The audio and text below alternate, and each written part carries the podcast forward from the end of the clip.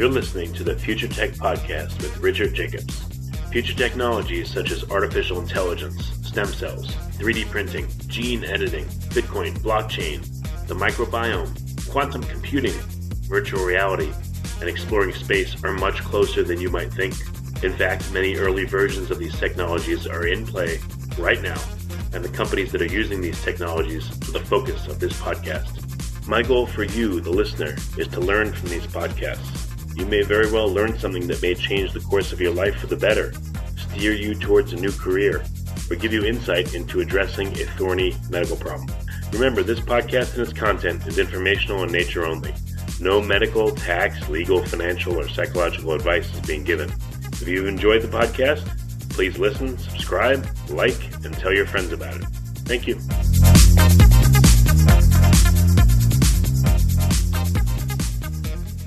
Hello, this is Richard Jacobs with the Future Tech and Future Tech Health podcast. I have Dr. Cate Shanahan. She's a physician and a biochemist.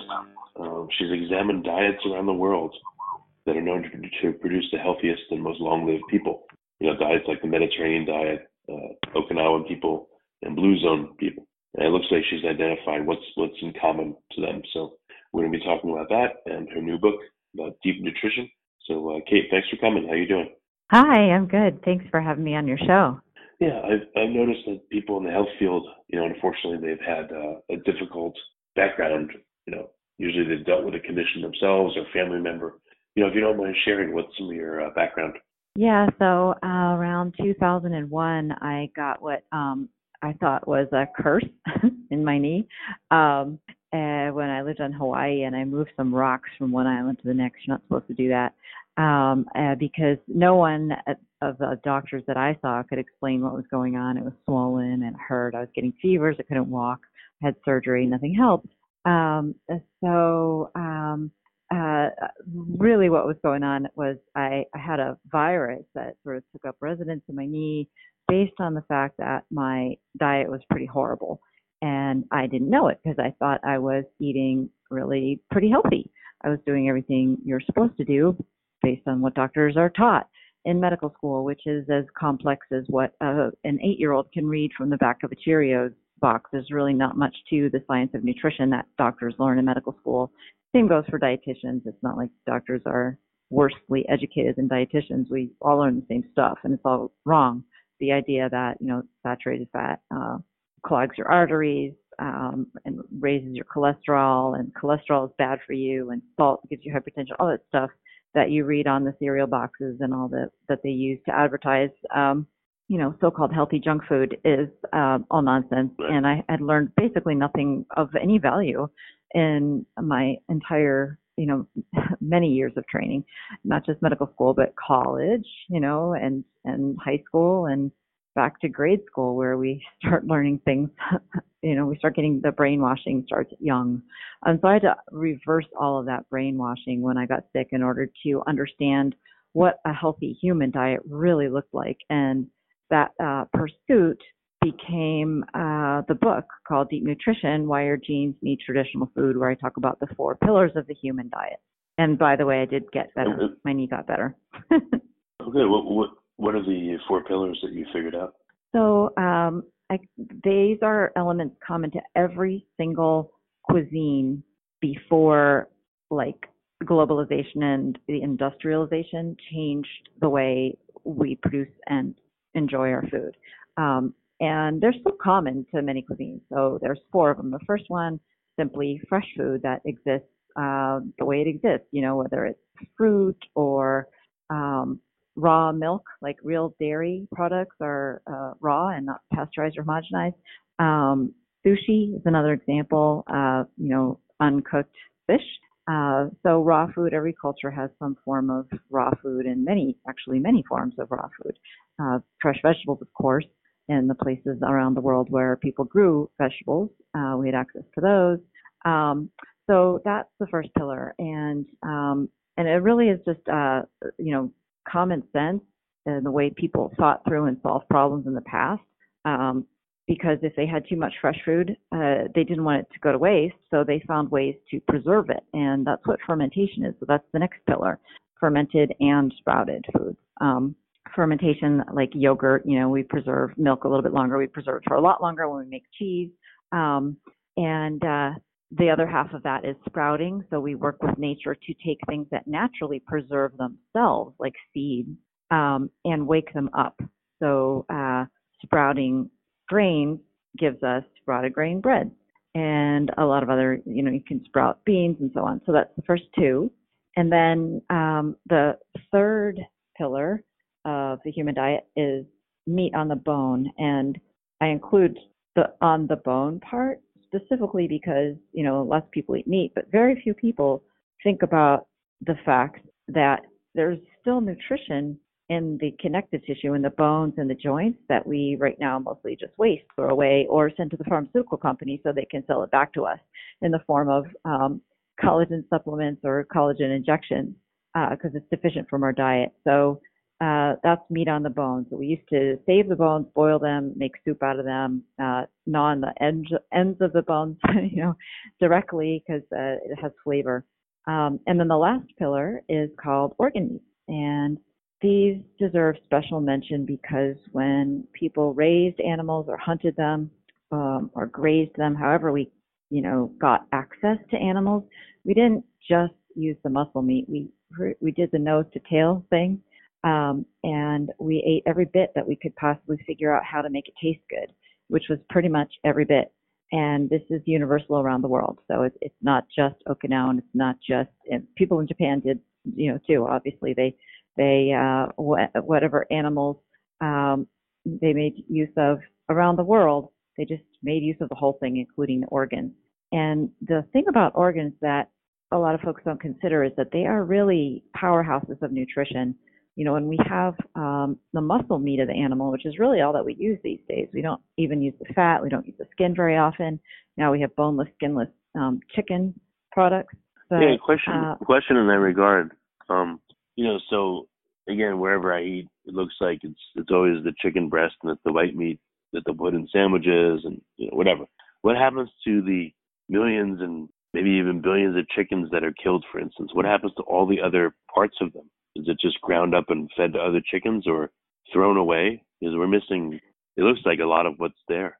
Not a lot is thrown away. So it does get used, but it gets used not for human consumption. It's used for pet food. A lot of it. Um, and then can be used to make different industrial products, anything from carpet backing to different forms of glue and um, all all kinds of stuff that it gets used for. So it doesn't usually go to waste, but um, we don't get to benefit from it. And when we don't get to benefit from it, we're missing a lot of nutrition. So a lot of folks um, are know that a lot that most of us are deficient. We don't get anywhere near the recommended daily allowances of most of the vitamins and minerals. And the way that we used to do that was because we used to eat different organs, and each organ of an animal's body is basically a uh, powerhouse of a, dish, a different nutritional profile. So the muscle meat, which is all that we eat now, is a great source of amino acids. But aside from amino acids, there's also vitamins, minerals, and essential fatty acids, and lots of antioxidants. And without getting the organ meat that we uh, that we still need, we don't get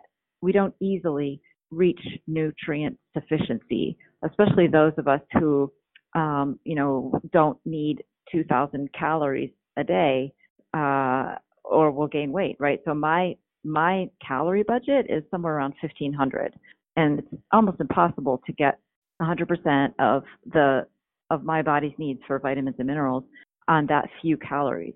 So eh, I have to supplement, but people didn't used to do that. We used to have liver, we used to have kidney, we would have um, all the different organs of the body. Each each one, like I say, has a different nutritional profile and um, so, for example, liver is really high in B vitamins and certain minerals. Uh, kidney is really high in another uh, different nutri- profile of nutrients. Even bone marrow, there's certain um, fatty acids and vitamins that are really high in bone marrow, and all all the body parts. Uh, eyeballs have vitamin A.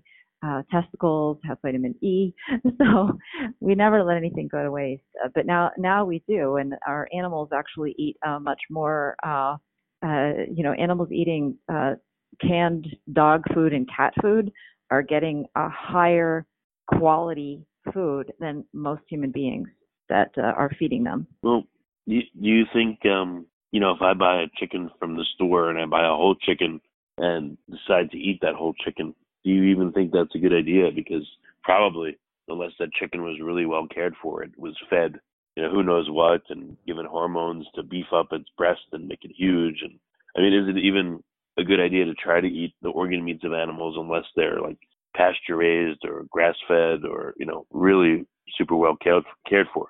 It's a it's a better idea uh, to get the most high quality, and if you can get in kind of pasture raised or more humanely produced, it's going to be better. It's going to be more nutritious. But it's still, you know, otherwise, then we just don't get the nutrition, or we supplement with pills, which are far inferior. The synthetic products are are not the same as what nature makes, and when we consume them in isolation, which is what happens. I mean, when we consume them without the food, without the other nutrients that they're normally um, encapsulated with in the, you know, when we eat food, um, the, our bodies don't know how to utilize it as efficiently. So it's it's not as good. So you know, bottom line is, yeah, it's totally true that uh, you know Tyson and a whole bunch of other brand name chickens are are not as good for you, but uh, uh, you know not as good for you as as if you could find if, you raised it yourself certainly or if you have like a local farmer or something. But uh, it's still the uh, given that it's really one of the best options another really good option is to avoid animal products altogether and just do lots and lots of um, you know high, the highest quality or not animal products altogether but um, try to do eggs and dairy still um, and then you can do lots of spices because um, spices, herbs, and spices uh, can be like the superfoods of the vegetable world, but the problem is that um, many of them are grown in foreign countries where there's just tons of lead and other toxins in the fertilizers. So that's not a great solution either. So you know we really are uh, there's kind of like you're almost damned if you do and damned if you don't. So you may as well just do whatever you like better, right? If you don't like the idea of eating animals, then try to have more herbs and spices and you know nutrient dense vegetables. Um, and ferment your vegetables and uh, you know try to sprout your beans and sprout your grains that increases the nutritional value of everything and if you don't like doing all that then go ahead and just get the best animal the best quality animal products that that you can and um, make the best of it, make the best tasting meals that you can. really, it's all about flavor because flavor is nutrition. And what we did when we uh, scientifically analyzed the cuisines of the world was we looked at traditional recipes, and that's how we found that there are these four common elements in all traditional cuisines around the world by looking at the recipes. Well, let me, yeah, let's talk about that. So, how did you even think to do this, and what was your analysis? Like, what does it look like? Like, so you talked about organ meats. Um, pick a culture. What do they do? How do they literally use every part of the animal? What's an example of some of their recipes? Yeah, so sausage. Um, so uh, even in the the movie The Blue Zones by Dan Buettner, um, which came out uh, just before uh, Deep Nutrition came out, the first edition of Deep Nutrition came out. Um, it, it, this gentleman uh, was a journalist. He went to a couple places around the world where they have fairly long lifespans um, com- compared to the average, and he found people that were just following whatever the culture's tradition was. So, for example, in um, he went to I think it was Sardinia in Italy, uh, somewhere in Italy. I think it was Sardinia, and um, he met an Italian gentleman there who was like butchering a lamb or a goat or something, and he was up to his elbows basically in making sausage meat. Um, and so sausage is a totally common element to pretty much all of European cultures, um, and uh, for good reason because it's a great way when you have like a Mediterranean climate, which is relatively dry, relatively predictable season, a need to slaughter animals at a same at the same time because of you know the climate needs or climate or because of your climate, right? Like you can't uh, if it's too dry, you can't feed them all. Um, when during the dry season, so you slaughter them, you need to preserve them. The dryness helps preserve them. So they just worked with nature um, to find a way of uh, utilizing the foods that they had on hand. So that's one super common way that they um, preserved organ meat as well as some fat and uh, some muscle meat in most of Europe. Um, another another uh, thing that they did was make cheese, right? So pretty much everywhere has some form of dairy that's been fermented. Um, where it's colder, uh, they tend to make cheese. Where it's warmer, they tend to drink it fresh and um, make yogurt out of it. Um, just I think because of the bacteria, like that you need to you need to have cold to cold for an extended time period for the bacteria that make cheese for us. Um, I don't even know if it's bacteria. It might be some fungus too. I should say microbes. So cold weather microbes seem to be uh, conducive to growing cheese. So in the colder climates of of Europe, um, they made tons of cheese. In the warmer climates in Africa and Asia, they make tons of yogurt. um, and in the Middle East, they make yogurt cheese. it's kind of funny. That, uh, so it's like a soft, softer cheeses. But um, so that's pretty much universal to much of the world, uh, not so much South America and North America, but um, pretty much the rest of the world. They they do use a lot of dairy. Um, not so much on the little tiny Pacific islands where it was harder to travel with large dairy animals to places like Hawaii and um, and the Philippines. But uh, you know where it was practical to bring these excellent sources of of you know renewable food. You just feed your animal, or your animal grazes on its own, and you just have to milk it a few times a day. So uh, dairying is a huge tradition. So those are just a couple of examples of, of stuff that's common in large swaths of the world. And in the places where they have, you know, where it's on an, an island, they there's you'll find tons of raw fish. You'll find that more often, or you'll find like in Hawaii, they um, found uh, something called poi, which is a root vegetable um, that has been dried and pounded and rehydrated and then fermented. So they, they this taro actually gets made into poi by this process. And so they just found that that taro root was something that grew really well in the relatively extremely acid and fairly um, unconducive to most farming practices uh, type soil that that you find in in Hawaii there's not a lot that actually grows there very well. Like it's really hard to get good tomatoes in Hawaii. you have to remediate the soil well, think, in a whole bunch think, of ways. Again, part of the problem is that you know a lot of the people listening, for instance, are live in an urban area. They depend on the food that's brought to them, you know, by grocery store, restaurant, or whatever it is. And from my experience, a lot of the nutrition is invisible to the eye. So, what what are some recommendations for people that live in urban areas? What can they do that's feasible for them? Well, I, I have lots of solutions in our book, Deep Nutrition. You know, what do you do uh, in the average grocery store? Um, you know, what's like a good shopping list? I, I have that in the, the last chapter of the book. But um, basically, uh, you know, so if we want to switch gears and just talk about, uh, go from talking about traditions and what they all had in common to what what you can do in your average grocery stores, basically the stuff you've probably already heard of, which is you know shop from the edges. You want to avoid the processed food. Uh, the worst thing in the grocery store is anything that is made with vegetable oil, and vegetable oil is kind of like a unknown toxin um, that hardly anybody's talking about. But it's it's actually my specialty, and this is where the biochemistry that I learned when I uh, was at Cornell University uh, really radically changed uh, the way I eat. And this is really what convinced me that everything I'd learned in medical school about saturated fat and cholesterol was wrong because it did not take into account the biochemistry of these vegetable oils, which is what is which is the defining feature of junk food. When you talk about junk food, you think of um, Twinkies and chips. You look at the ingredients, you're not going to find butter in there. You're not going to find cream. You're not going to find any kind of natural uh, saturated fat in there.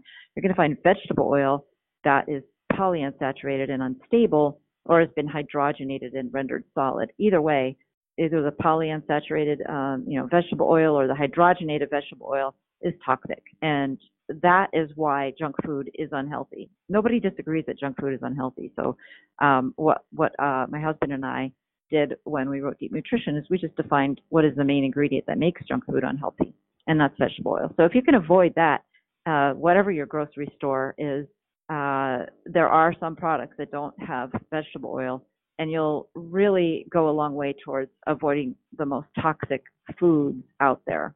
And unfortunately, these uh, vegetable oils have made their way into a lot of so-called health products like lean cuisine and salad dressing, and places you wouldn't suspect. So uh, it's absolutely essential that you start looking for vegetable oils if you care at all about your health.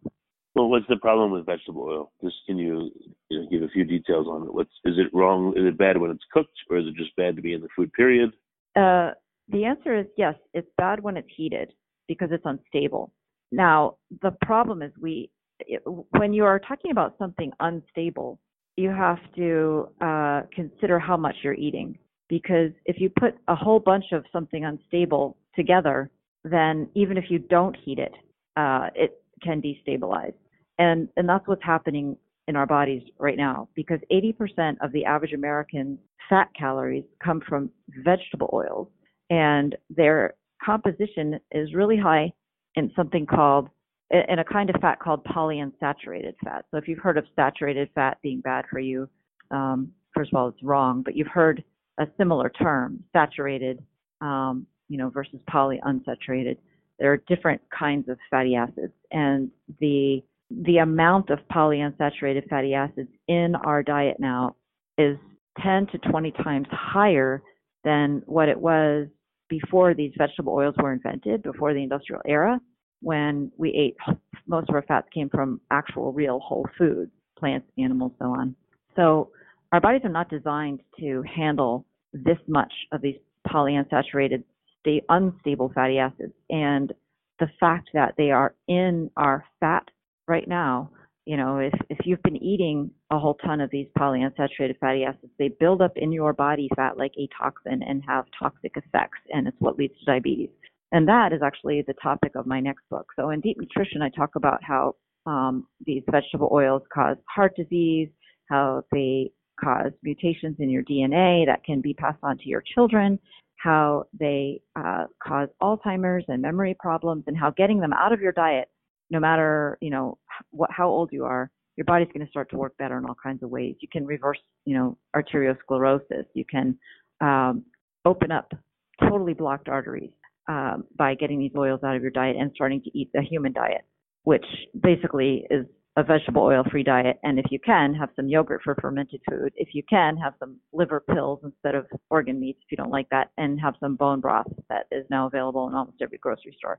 So you can get all, all four pillars in your average grocery store and you can do it without breaking the budget if you plan.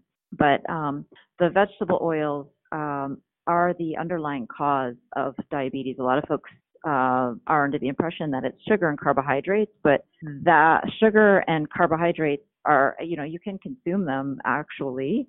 You don't have to fully restrict them in order to have a, a healthy diet. What you really have to fully restrict are these vegetable oils, and I explain why in both Deep Nutrition and my next book, The Fat Burn Fix. How how pervasive are vegetable oils in packaged foods?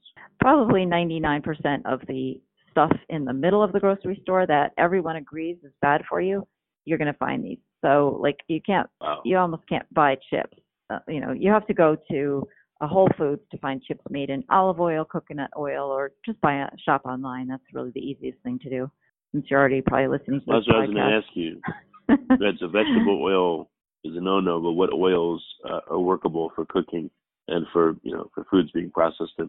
So the traditionally used sources of oils, which are coconut, olive, avocado really wasn't used traditionally, but it so happens that it's very stable, and now we're seeing a lot of it, and it's just totally fine. Um, butter, uh, and then all animal fats, which you're not going to really find, um, but I'm just going to list them. Uh, lard and tallow. Actually, you know, back when I was a kid, uh, McDonald's French fries were fried in a mixture of lard and like sesame oil, but it was mostly lard, and they were so much better than they are today. I can tell you. if um if you do end up having vegetable oil, are there some that are worse than others? You know, like what's the the best of it, what's the worst of it, or is it just all bad? Well, let me just list them out. So the ones that you want to avoid, there's three C's and three S's that you're going to find in your average grocery store. So the C's are corn, canola, cottonseed, and the S's are soy, sunflower, safflower. So crackers, pastries, um, tater tots, frozen dinners, um, frozen burritos, uh, dehydrated fruit, um, sun chips, veggie chips, pretty much any kind of packaged good is going to have these vegetable oils. So that's why I, you know everyone agrees you should not shop in the middle of the grocery store. You should shop on the edges. You should just get fresh food And there are ways that you can make meals from fresh food without even cooking anything. And that's what I talk about in both Deep Nutrition, and I elaborate on that more in the next book that's coming out in the spring of 2020, The Fat Burn Fix. That you know, there's it's not like you have to cook meals from scratch, breakfast, lunch, and dinner if you don't use packaged foods. You you can uh, get yourself you can assemble meals pretty quickly, no cooking required. You just need to find the right products that are you know made with the best quality and and they are affordable and they are in your average grocery store. So you have your book um, but what what's become your role? Are you personally advising people in a you know like a diet coach capacity or you know what have you yeah, been doing? i mean not that you've been lazy you've been doing a lot but what, uh, what what do you find yourself doing professionally now these days so I work for a company that's hired me to uh, basically eradicate diabetes from the company, and I am working with uh, their employees and creating uh, group programs, um, educational resources, and working with them one-on-one to uh, reverse everyone's diabetes. Okay. Any uh, anecdotes you can share? no names or anything, but uh, any stories or you know transformations or interesting things you've seen? Yeah, I mean, it turns out that if you, if someone puts their mind to it, um, they can go from being a diabetic that uh, has to take um, insulin shots and uh, additionally a couple other pills, and still has blood sugar levels in the high 100s to 200s to within two weeks being totally off um, their medications and having blood sugars that are 100 points lower than they were. So I see that all the time, and then and that's just two weeks. If you keep if you keep going, with the same, you know, healthy foods, avoiding the vegetable oils, controlling your carbohydrates, limiting how many times a day you snack, um, you can be basically free of diabetes. That's why I say my mission here is to eradicate diabetes in this company that I'm working for. What are some interesting things you've seen as you're working with people in the company? Like, like how many people are there, and uh, you know, has there been resistance, and you know, what's worked versus not? Yeah, so the only resistance is that it's hard for people to change habits. So there's um, 1,600 employees, and I've worked pretty pretty closely with 120 of them, and um, probably um, n- nearly a thousand have have read the resources and have made small changes. Um, you know, not all of them have diabetes, obviously, but um, the ones who have diabetes who work with me are universally able to get off medication, and it's really fun watching their numbers just plummet. You know, their blood sugars. Um, we check their blood sugars regularly. I have all that equipment here, and you can see them, you know, fall. Uh, like I say, within a, a matter of days, actually, they start falling, and then if they continue um, doing the plan, then they are basically no longer diabetic, and that's extremely rewarding.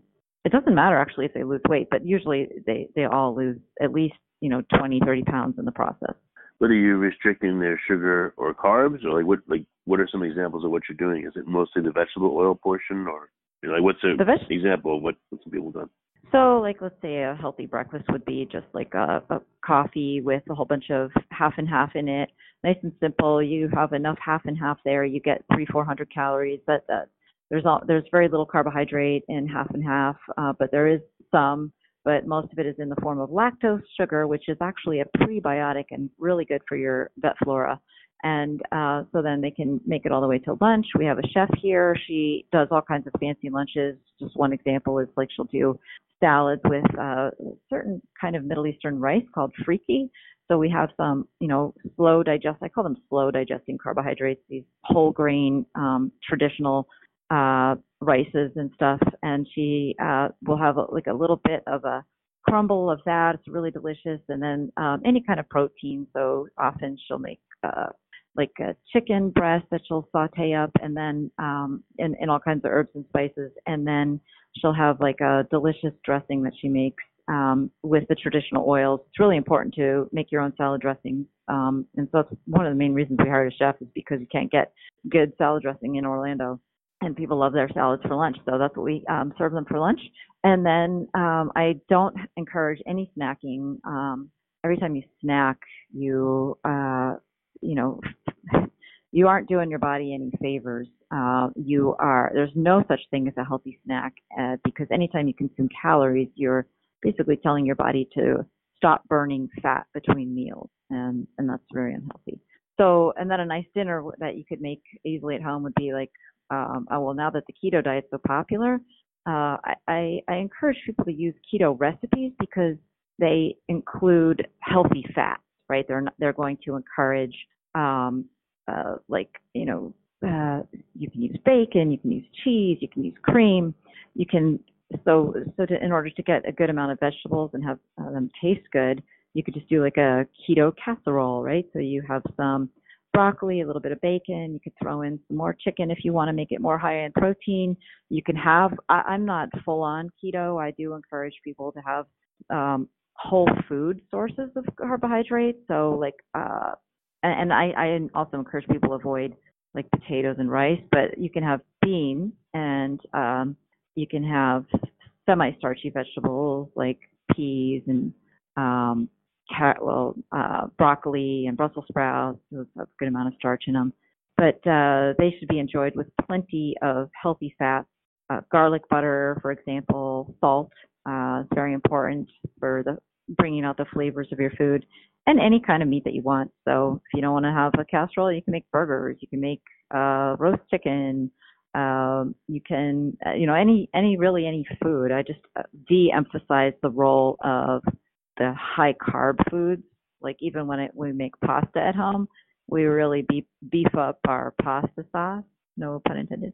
Uh, actually, pun intended. With actual beef, more more meat and more veggies in the sauce, and we um, you know serve very little uh, pasta. Or I actually uh, really nowadays they have pre um, pre-zoodled zucchini in the store, so I like the mm, flavor of zucchini. Yeah, I like the flavor of that stuff more than I like pasta now, and um, it's really good just with hot sauce on it and tons of cheese. Um, any other uh, tweaks that uh, are not obvious to people or that surprise them, you know, about the diet, either making it easier or harder to do for them? Uh, any other what? Did you say tips? yeah, tweaks that you make, like when like when you present people with oh. with uh, the plan and what to eat, what not to eat. What's their reaction? Are they surprised? Are they thinking, oh, "This is going to be hard to do," or you know, what do you hear from people at the beginning and then as they do it over the first few days or week? Yeah. Oh, well, as long as I've sat down with them and I've picked out things that they they like, they're like, "This is great. Give me more." Oh, good. So it's not a particularly tough way to eat. It's uh, inclusive of a lot of foods, and it's not uh, difficult for people. Yeah. No. It, we we we exclude no actual whole food. We include all whole foods, but we do downplay um, two whole foods, and those are potatoes and rice, like because those are very, very high in starch and relatively uh, high in calories for how much nutrition they they carry. So those are the ones that we downplay the most. They're like the the junk food of the whole food world. and fruit. Uh, fruit you want to be careful with too, because we've really bred our fruits to be extremely high in sugar and relatively low in nutrition. So mm. want to be careful with that. Um, uh, just last last question or two. Um, I don't know any particular conditions that uh, people have. It sounds like you're focusing on diabetes. I mean, what are you able to attribute a, a success percentage? Like, have you have you had cases that are resistant to no matter what you do or what they're eating, or is it pretty much universal once they fix the eating that they get better? It's universal. Once they fix the eating, that they will get better. Now, some people are so far down the road of type 2 diabetes that they've already got like organ failure and stuff. So that's really, really limited, but what they can actually do because once your kidneys fail, it's hard to consume whole foods because uh, they are they tend to be high in nutrients and when you have kidney failure certain nutrients you have problems with like potassium and nitrogen so but before you have organ failure you can pretty much get rid of your diabetes if you do uh, if you follow the plan strictly enough for long enough, right? The the the the healthier you are, the the faster it is to reverse a disease. Um, but um, I figure the more resilient you are, and the more you can bounce back from whatever you you know whatever you put yourself through so far. Yeah, exactly. You got it. Okay, very good. So uh, your book is available on Amazon. Is it on, on Audible? Like, where can people get it? And what's the full title? Deep Nutrition Why Your Genes Need Traditional Food. That's available on, on Amazon and pretty much on all online retailers. You can get it on Audible. In fact, uh, most of the time it's like free with a new Audible subscription if you don't have one, because uh, they're constantly running promotions on it. um, because it's really long. so it's a great source of entertainment for hours and hours uh, if you get it on Audible. And um, if you want to find out a little bit more about my, me and what else I'm doing, it's my website is drcate.com, d-r-c-a-t-e.com. And, and you do. Mention, uh, oh, go ahead, please. I should mention it's not just diabetes that um, responds to this. So I, I, bring up diabetes because actually diabetes is really the um, the dark overlord of all metabolic disease. And we're coming to understand that if you do not have diabetes or prediabetes or any precursor of, of, of these conditions, you are uh, pretty much not going to get uh, heart attacks, strokes, even Alzheimer's. And now we're understanding cancer is also a metabolic disease. So um, if you can eradicate diabetes and prediabetes and um, uh, and sustain the habit changes that you know reverse those diseases you're also making your body basically disease proof of most of the other chronic diseases that everybody's um, struggling against right now. Oh that's yeah, that's big. Uh, do you talk to people individually or is it is just too much and you have to go through the uh, the channels of your books? You do individual coaching or does it have to be uh, large groups? Well, right now I am mostly working on my books and and um, some other products, but uh, at my website, I um, I do offer like um, you know individual coaching um, when I have the time, right? So uh, r- right now is not the time, but if you subscribe to the website, you know you can stay up to date on on uh, what I'm doing, and if you're interested, if you have diabetes and or prediabetes or uh, you know, a cancer survivor or worried about getting Alzheimer's and you want to work with me, uh, definitely reach out to my website. Okay. Well, very good. Well, Cate, thank you for coming on the uh, the podcast. I appreciate it. Oh, it's been a pleasure. Thanks for having me.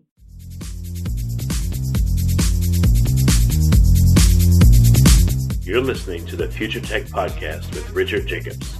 Future technologies such as artificial intelligence, stem cells, 3D printing, gene editing, Bitcoin, blockchain, the microbiome, quantum computing, virtual reality, and exploring space are much closer than you might think. In fact, many early versions of these technologies are in play right now, and the companies that are using these technologies are the focus of this podcast. My goal for you, the listener, is to learn from these podcasts. You may very well learn something that may change the course of your life for the better, steer you towards a new career, or give you insight into addressing a thorny medical problem. Remember, this podcast and its content is informational in nature only. No medical, tax, legal, financial, or psychological advice is being given. If you've enjoyed the podcast, please listen, subscribe, like, and tell your friends about it. Thank you.